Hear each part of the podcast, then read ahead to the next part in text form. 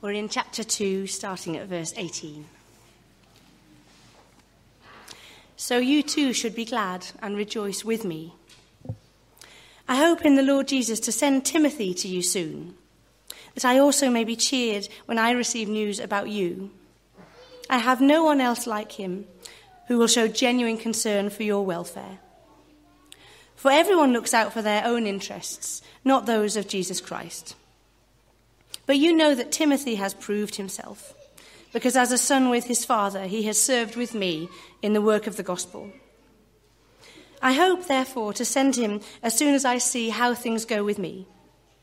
And I am confident in the Lord that I myself will come soon. But I think it is necessary to send back to you Epaphroditus, my brother, co worker, and fellow soldier, who is also your messenger, whom you sent to take care of my needs. For he longs for all of you and is distressed because you heard he was ill. Indeed, he was ill and almost died. But God had mercy on him, and not on him only, but also on me, to spare me sorrow upon sorrow. Therefore, I am all the more eager to send him, so that when you see him again, you may be glad, and I may have less anxiety. So then, welcome him in the Lord with great joy, and honor people like him because he almost died for the work of Christ. He risked his life to make up for the help you yourselves could not give me. Do open up Philippians chapter 2, and if you have a church Bible, it's page 1179. It's a funny passage to preach on. I remember a, a preacher who I absolutely revered and thought was one was the best I'd ever known he said to me, I never know quite what to do with this passage when I'm preaching through Philippians. And funny enough, another preacher who I also looked up to, uh, was just, you know, sort of great master of the text.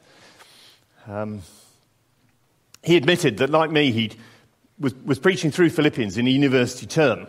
And uh, term had fallen so that he finished whatever term it was at verse 18 and then, so he was going to resume, a bit like me after Christmas.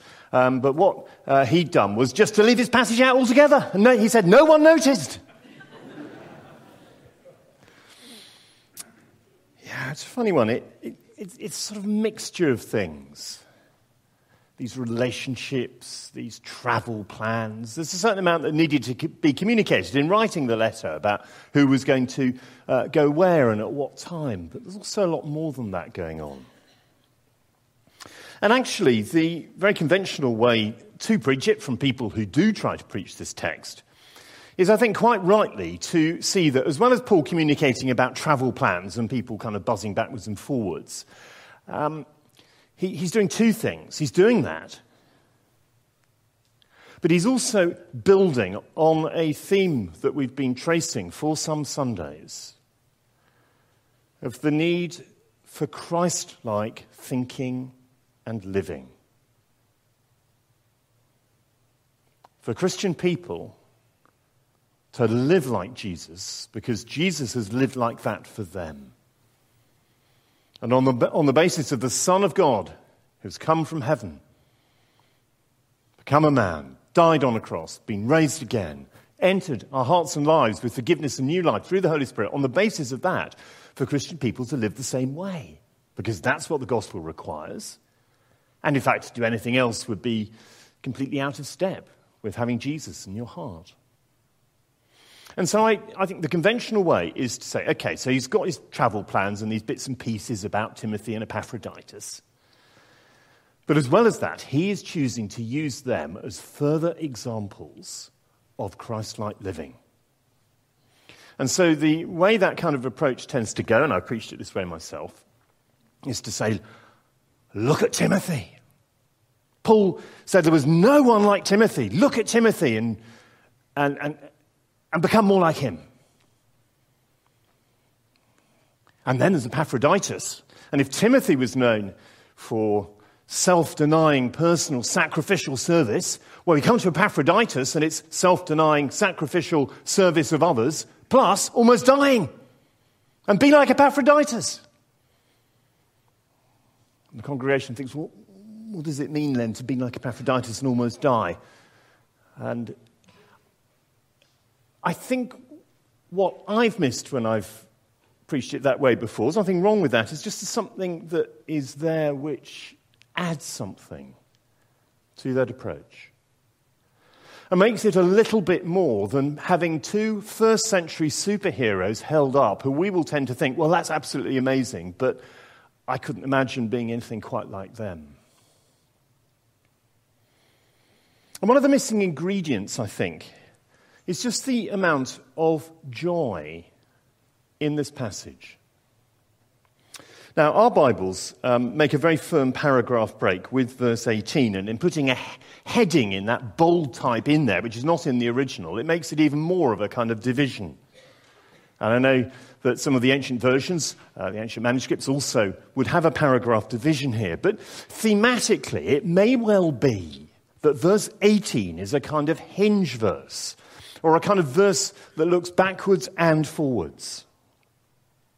So you should be glad and rejoice with me, he says. And one of the arguments for seeing it that way is um, he goes on in chapter 3 and verse 1, which we'll come to next term, God willing. Further, my brothers and sisters, rejoice in the Lord.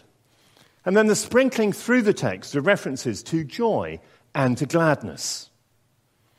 And so, my, my offering this morning is to um, find in here a bit more than simply a challenge to Christian heroism. Much as I think that's a very good thing, and I think that will come through. I think that here there is an invitation to find more joy. And if that thought, and indeed the slide style and background, seem familiar to you, that's because that is happening all the way through Philippians. And I deliberately styled this as an invitation to more joy. Because a very forceful command, be more joyful, will tend to have the opposite effect. And even when joy is commanded in Scripture, the voice of the Lord Jesus in commanding joy is a voice of invitation and welcome and a beckoning of us into a place where He is to join Him in His joy. Paul is inviting them in verse 18 to be glad and rejoice with Him. He's in a place of rejoicing, in spite of being in prison. And he's inviting them in as well. And it seems to me that that is a really helpful way into this text this morning. To be opening ourselves to let the Holy Spirit find more joy. And joy in specific ways. First of all, it's an invitation to find joy in the work of God in people like Timothy. To find joy in God's work in people like Timothy. So let's get a little bit into the uh, detail of what he says about Timothy in verses 19 to 24. Paul has this hope, which is a hope in Christ, so it's all shaped by his sense that Jesus completely controls his destiny, and that gives him optimism. I hope in the Lord Jesus to send Timothy to you soon. So this is just saying, I, I'm going to send him soon. He says, That I may also be cheered when I receive news about you. So it sounds as though he's going to send Timothy to them in a bit and then expect Timothy to come back. And his expectation is that when Timothy comes back, that will raise Paul's spirits. It's very beautiful, isn't it? But then he says some things about Timothy that are very, very well worth noting. And as we read these, we see it as a great kind of model and example for us as Christians and for all of us in the different ways in which we exert leadership. And all of us are leaders in one way or another, informally or formally. It helps us think both about personal discipleship, but also uh, in any leadership role God gives us. Now, we just need to remind ourselves about who Timothy is. He had been brought up in uh, eastern Turkey. Uh, he had a a Gentile father and a Jewish mother. And he had the privilege of being nurtured all the way from the cradle by his mother and his grandmother. And they brought him up and they'd sung, I'm, I'm, imagining slightly here, but they'd sung scriptural songs over him in the cradle. And what we know is that from a young age, the Word of God had just been woven into his life. And it's a wonderful model of Christian uh, parenting for us now. He'd been there, and uh, uh, Paul had been in those towns, and then he'd come back again. And in Acts chapter 16, Paul had recognized the work that God was doing in Timothy and just seen him as someone who could join him, who he could invest in, and who could be a help to him uh, in his missions. And so Paul joins, uh, Timothy joins Paul as part of Paul's mission team. He's been with him for a number of years, and he's been a very significant help to him. Look how he describes him. Well, he just shows here a recognition of the work of God in Timothy. I've no one else like him. Now, when you hear that, you kind of think, gosh, well, he must have had amazing gifts then. Must have been outstandingly intelligent. Must have had a, a, a big track record of all sorts of uh, outstanding things in worldly terms. But it's very striking. I remind myself of the quote I'm borrowing here. Paul says of Timothy, I have no one like him. Yet Timothy is not known for his powerful personality or his great intellect. What he's known for is looking out for other people who will show genuine concern for your welfare. And then he contrasts that with looking out for yourself, looking out for your own interests, advancing your own agenda. And he says Timothy's not like that. His concern is simply that of Jesus Christ. And there may well be there that Paul is critiquing the sorts of people who are active in Christian service, but essentially they make it about themselves.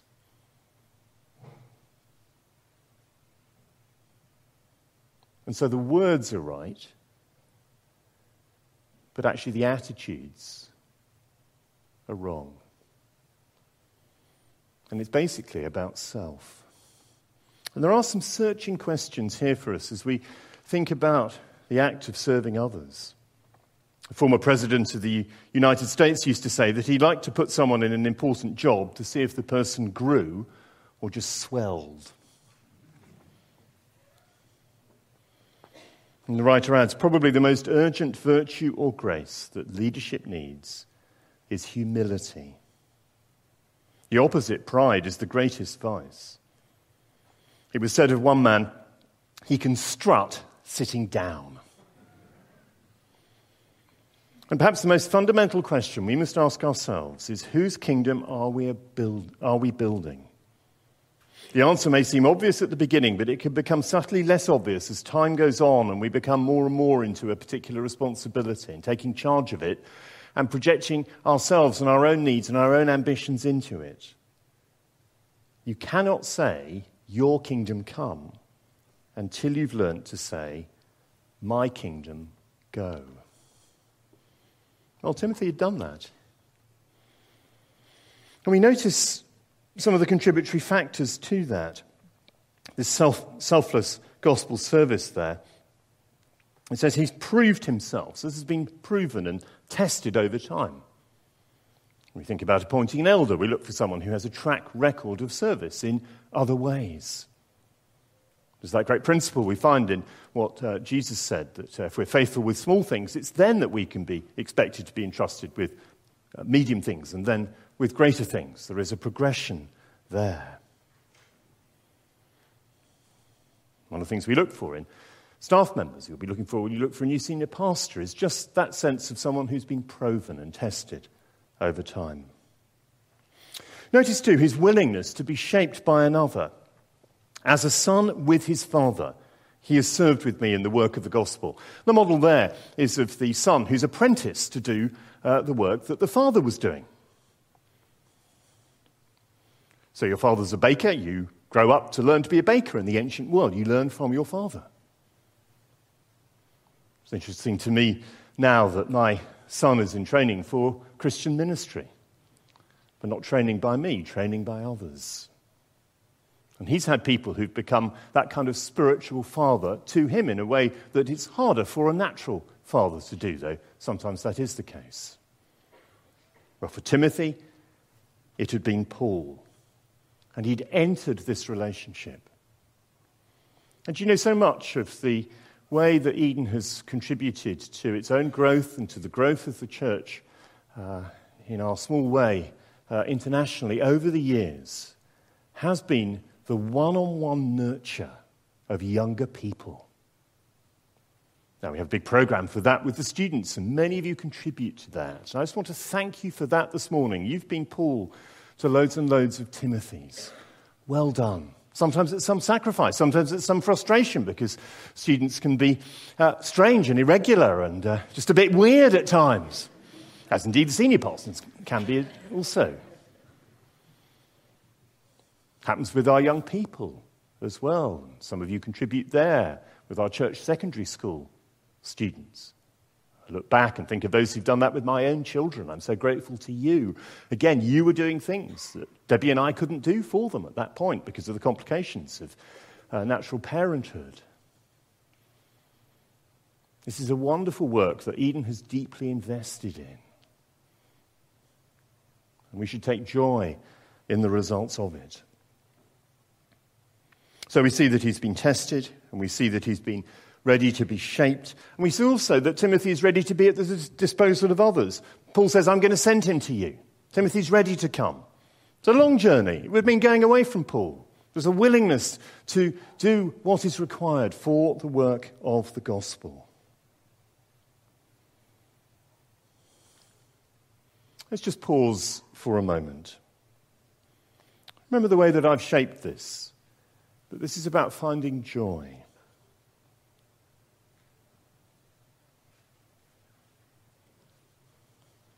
Think of those people that you can bring to mind who exemplify self sacrifice for the cause of Christ.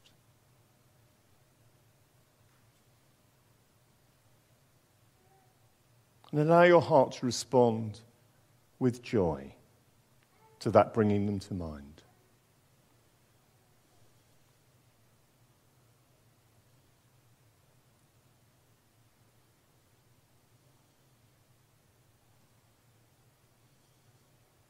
And then I want to draw it out a bit further. I don't believe this is imposing something upon the text, but it's drawing something out from the text.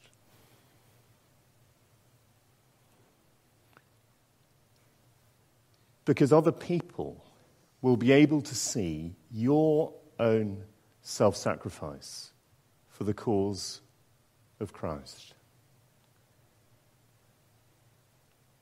And I want you to know that other people will be finding joy in that. And even beyond that, I want you to know that the Lord Jesus Christ Himself sees your hidden or less hidden acts and patterns of self sacrifice for His cause. And if others find joy in that, how much more does he find joy in that? And how much more does he want you to find joy in his joy in your sacrifice for him?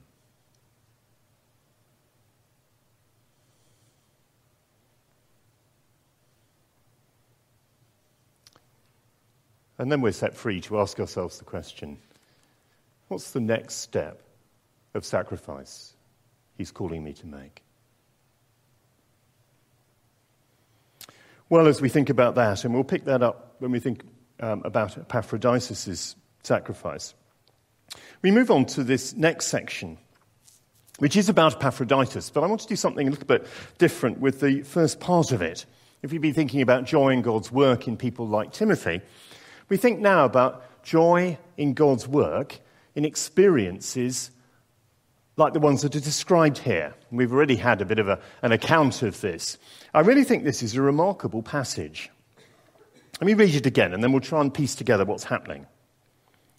I think it's necessary to send back to you Epaphroditus, my brother, co worker, and fellow soldier, who is also your messenger, whom you sent to take care of my needs. For he longs for all of you and is distressed because you heard he was ill. Indeed, he was ill and almost died. But God had mercy on him, and not only on him only, but also on me, to spare me sorrow on sorrow. Therefore, I'm all the more eager to send him, so that when you see him again, you may be glad, and I may have less anxiety. So then, welcome him in the Lord with great joy and honor people like him, because he almost died for the work of Christ. He risked his life to make up for the help you yourselves could not give me.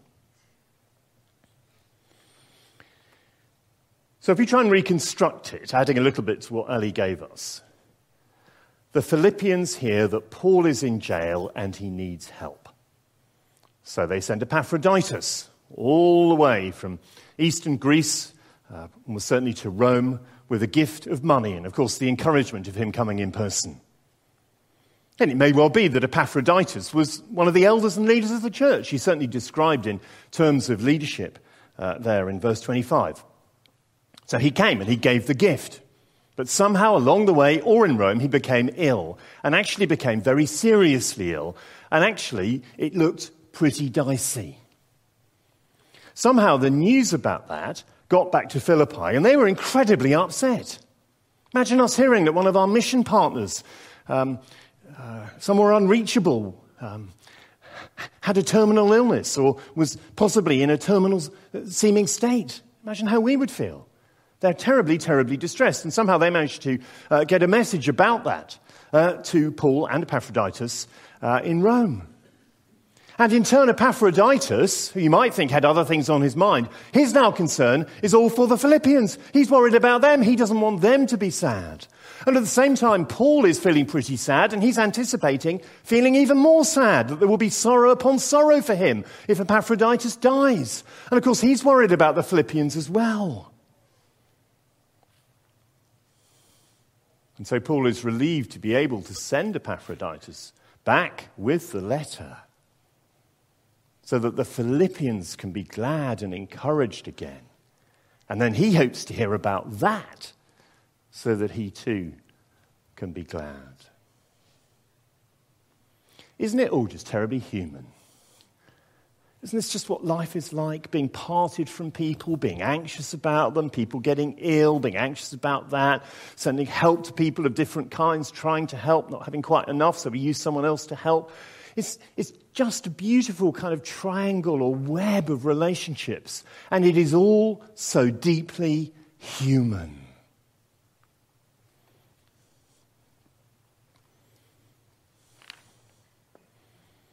Someone has said there's a school of thought that seems to think we're only Christian when we've lost all natural feeling.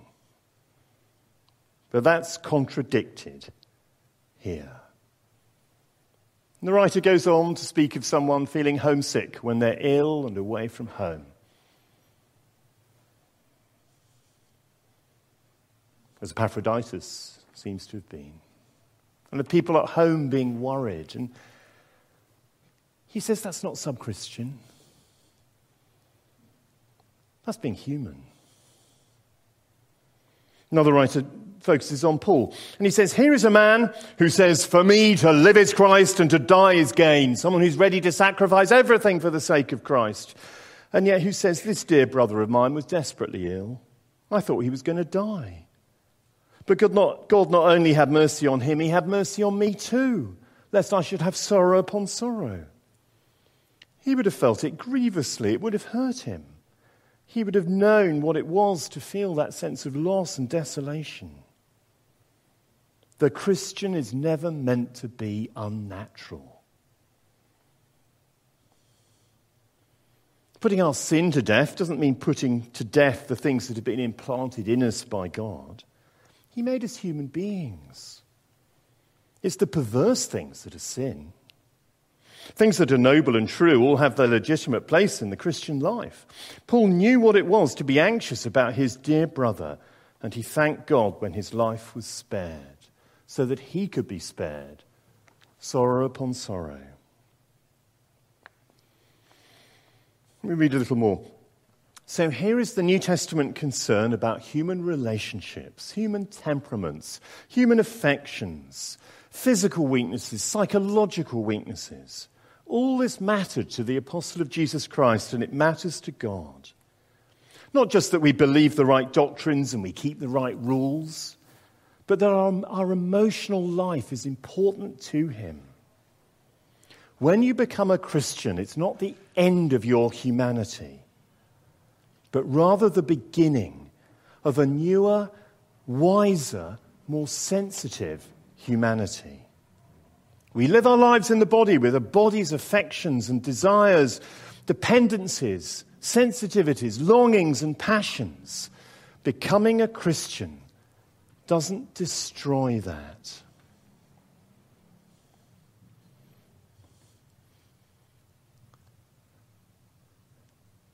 And there's this wonderful dimension that means that it is different from going through these things, even in good relationships as a non Christian.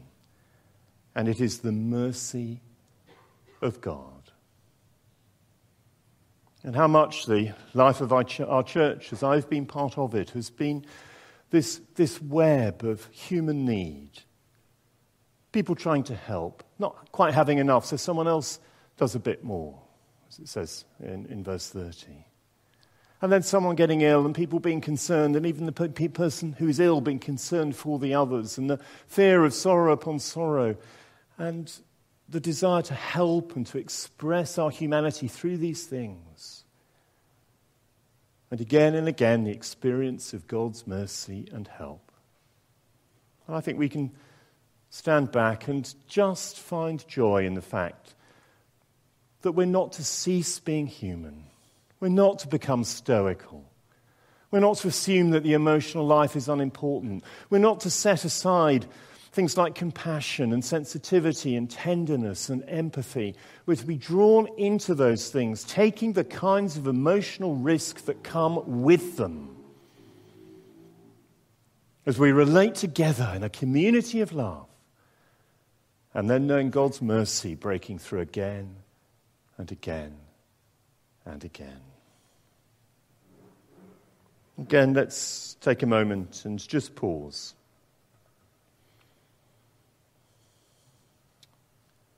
And receive the joy God wants to give us that our humanity is not abolished, but made more real in the community of the church. And that Christ's mercy is at the heart of it. And perhaps even bring to mind occasions where this has been re- real and true for you, even perhaps where you are right now.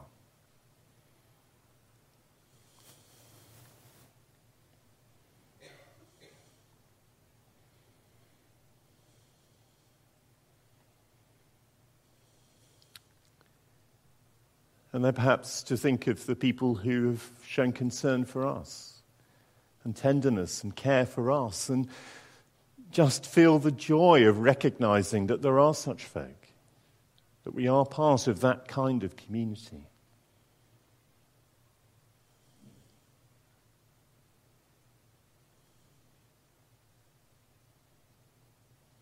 And then to ask ourselves, what's the next step for me in showing God's mercy to others and receiving more of it from them? And from Him.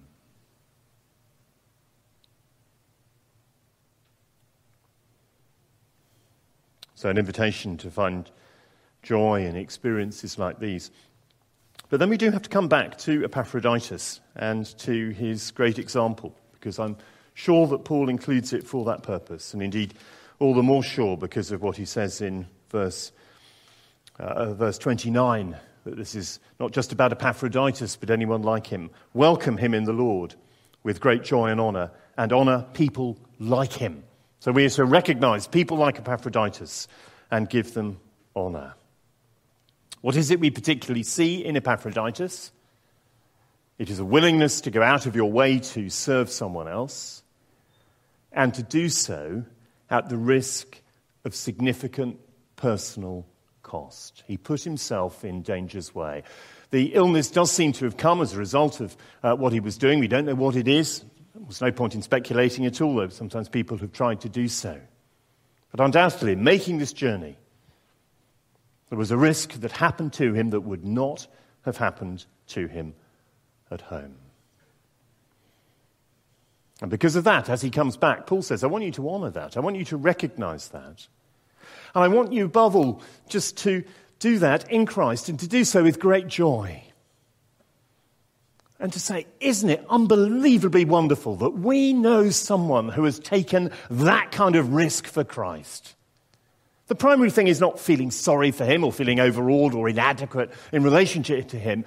It is just to say, in that situation, he was ready to, lev- uh, to, to undergo that level of risk, and he, and, and he did so, and he almost died, and God did have mercy on him. And it is fantastic to know someone like that and to find the joy of observing that level of Christ likeness. Now, it can seem a little bit unreal. Although I can think of members of this congregation, past and present, who've had to be evacuated from civil war situations, different parts of the world, at very, very short notice, because otherwise they might have died. Think of many people who've taken on in heroic ways burdens of support of others. And then I want to say that this, I think, goes beyond the kind of spectacular act of heroism. I think it applies to everyday patterns of quiet, repeated self denial to serve others. And the extreme example of someone who on one mission almost died actually is the rarity. And what impresses me so much are everyday lives of people behaving with Christian, quiet Christian heroism to serve other people. And in almost every pastoral meeting I have with people, I've been recognizing that this is going on and wanting to notice it and to honor it. I love the way someone makes this uh, distinction. One question with which a Christian leader, but it's any Christian really, must confront himself or herself is how will I spend my life? The spending may be in daily tasks, faithfully performed for the good of others over years. Or the spending may be in a climactic moment of sacrifice on behalf of others that means literally the giving or risking of one's life. But both involve a posture for the kingdom.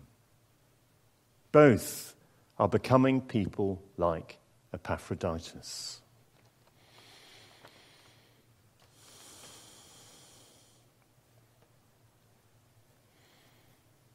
And let's start by thinking of those people that we know who, in some way, are like Epaphroditus.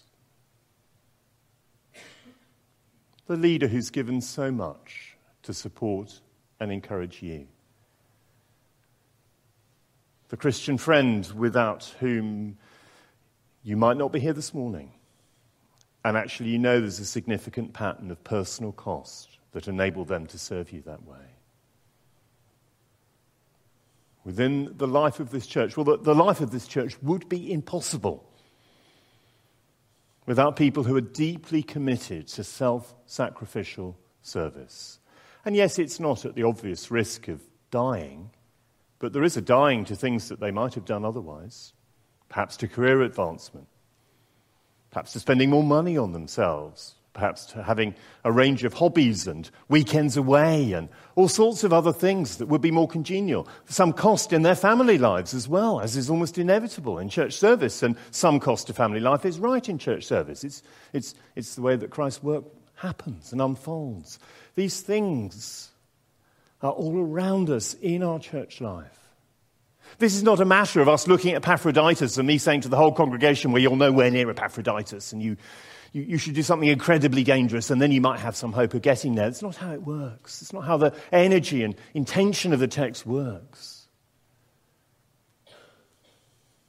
We find joy in the repeated acts of quiet but still heroic self sacrifice that others make for us and for the life of our church. Let's spend a moment in that kind of appreciative inquiry, bringing folk to mind and just being joyful about them.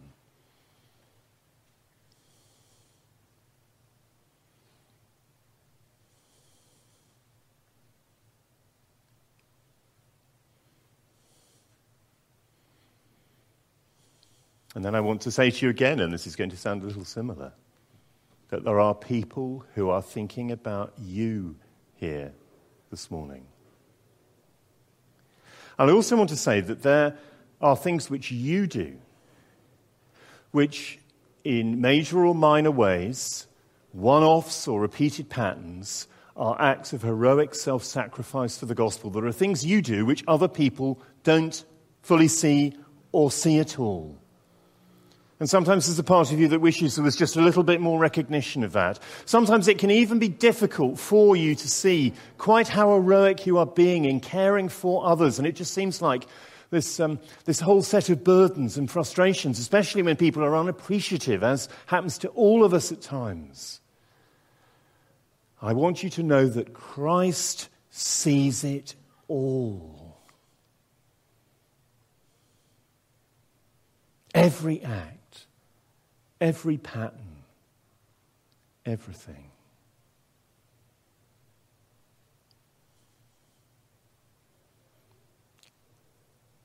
And it gives him joy.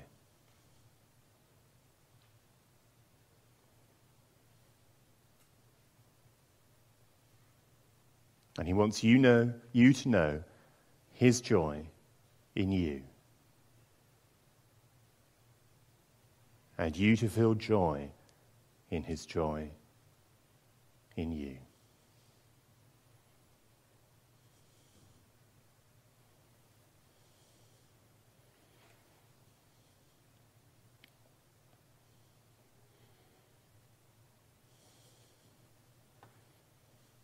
And it's with that background that we then ask ourselves the hard question What's the next step? In my growth in Christ like service. As a leader who has on his desk in a frame the statement, Lord, please build your church at my expense. That was Epaphroditus, as it was Timothy, as it was Paul, as it was Christ himself who did not please himself, but came to serve us. What next in our service of Him? There's a line in that new song we've just learned, which I felt right to close on. His is the right to rule my life.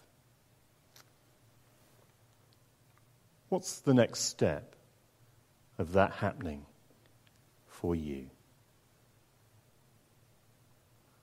Let's be still and think about that for a moment.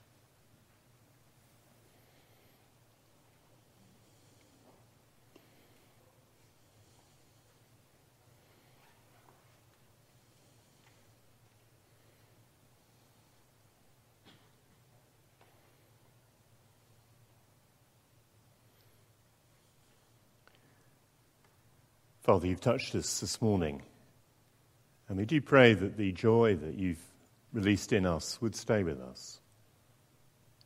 And that while we leave with that sound of challenge ringing in our ears, it may be with a sense of joy as we look at others and realize that if it could be them, it could be us. Joy in your joy in what you've already done in us. And joy at the thought that embracing the next step of Christian discipleship, though hard, will itself bring joy to self and others and you. In Jesus' name. Amen.